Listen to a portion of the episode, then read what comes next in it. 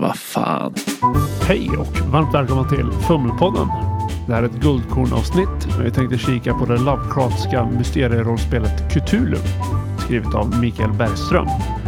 Vi ser vad vi kan hitta för trevliga detaljer i det spelet. Då rullar vi igång.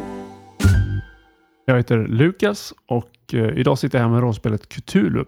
Det beskriver sig själv som ett Lovecraftskt mysterierollspel som fokuserar på mysterierna och låter spelarna använda hjärnan. Cthulhu är skrivet av Mikael Bergström som även har skrivit rollspel som Rotsystem, Värmedöd, Ödesväktarna med flera. Utgivet av Urverk Speldesign och distribueras numera av Eloso förlag. Boken är i hårdband i A5-format, har omkring 70 sidor, svartvit inlaga med luftig romanlayout och förhållandevis många bilder och innehåller instruktioner för att skapa rollpersoner, regler för hur man spelar, spelledartips och ett appendix med ett hemligt sällskap. Första guldkornet är att i det här spelet så har man delat in rollpersonernas kompetenser i två olika mekaniker. Det finns dels egenskapsslag som är ja, klassiska färdighetsslag. Man slår tärning för att se om man lyckas slåss, smyga, skjuta och så vidare.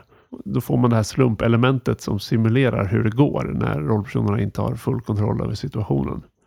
Så vid sidan av det så har man även expertiser inom olika kunskapsområden.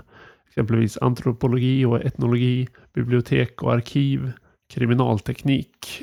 Saker man kan använda för att analysera ledtrådar eller få tag på information och sånt där.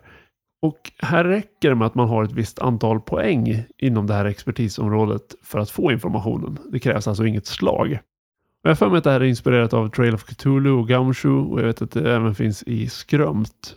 Men det här tar alltså bort slumpelementet i vissa fall. Och eftersom det är fråga om mysterielösande så kan det vara lite frustrerande om allt är kört på grund av att man har slagit ett dåligt slag. Man får aldrig tag på den informationen då. Och genom den här lösningen så undviker man den typen av situationer. Det finns ju fortfarande spelargräns i vad rollpersonen har för expertiser och det finns fortfarande skillnad på vad olika rollpersoner kan. Och samtidigt bygger det inte helt enbart på spelarens egna kunskap. Det känns väldigt bra anpassat för just mysterielösande och jag tycker det är viktigt att man är beredd att släppa de här traditionella lösningarna om de inte ger den spelupplevelsen som man är ute efter att ge. Så det här känns som ett bra exempel på genomtänkt, medveten och eh, anpassad regeldesign helt enkelt. Andra guldkornet är hur spelet hanterar vansinne. Det är ganska vanligt i traditionella spel att regler för vansinne nästan fungerar som skada i strid. Man förlorar successivt poäng och ibland så tvingas rollpersoner att bete sig på särskilda sätt enligt reglerna. Då. Den här är istället lite mer abstrakt. Det handlar mer om berättartekniker för spelledaren. Och de uppmanar spelledaren att bli mer och mer opolitlig när den beskriver saker. Och i takt med att man stöter på fasansfulla situationer, insikter eller varelser så blir det här vansinnet värre och värre. Då. Det kan exempelvis vara saker som att rollpersonerna raderar händelser ur minnet. Att spelledaren hoppar över att beskriva dem. Eller att spelledaren ger ologiska, motsägelsefulla eller osammanhängande beskrivningar av saker. Exempelvis att något både är slemmigt och torrt. Eller att något både är enormt eller litet. Det kan även vara olika hallucinationer och, och paranoida tendenser som de här rollpersonerna får. Och i spelet får man konkreta tips för hur man kan tillämpa de här olika berättarteknikerna. Och jag tänker att det ger mer inlevelse när det inte är så mekaniskt Plus att det går mer i linje med Lovecrafts vansinne. Det är ett tydligt exempel här på att man inte alltid behöver ha strikta regler för saker och ting. Man kan ge andra typer av verktyg för att uppnå en viss upplevelse. Tredje guldkornet är en slags fortsättning på förra punkten och den handlar om spelledarverktyg.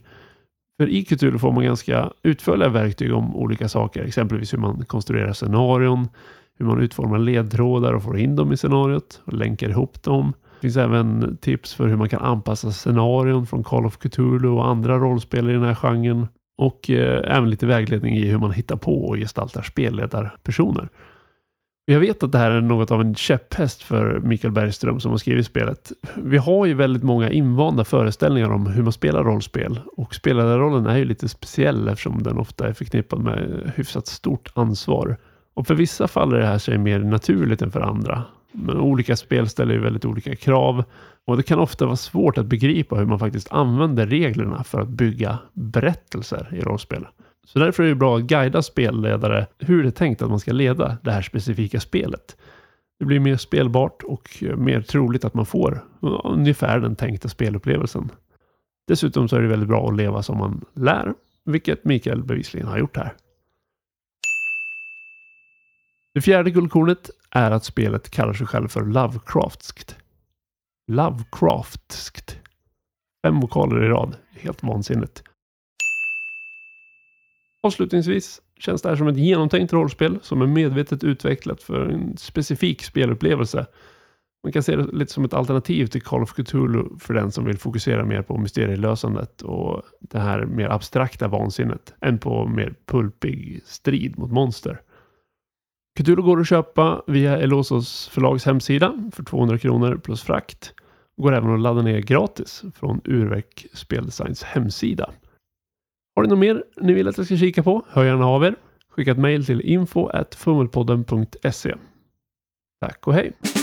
Du har lyssnat på Fummelpodden som presenteras i samarbete med Studiefrämjandet. Du Får gärna gilla vår Facebook-sida eller kanske följa oss på Instagram. Länkar finns i avsnittsbeskrivningen. Har du feedback eller tips på ämnen? Hör gärna av dig via sociala medier eller skicka ett mejl till info.fummelpodden.se.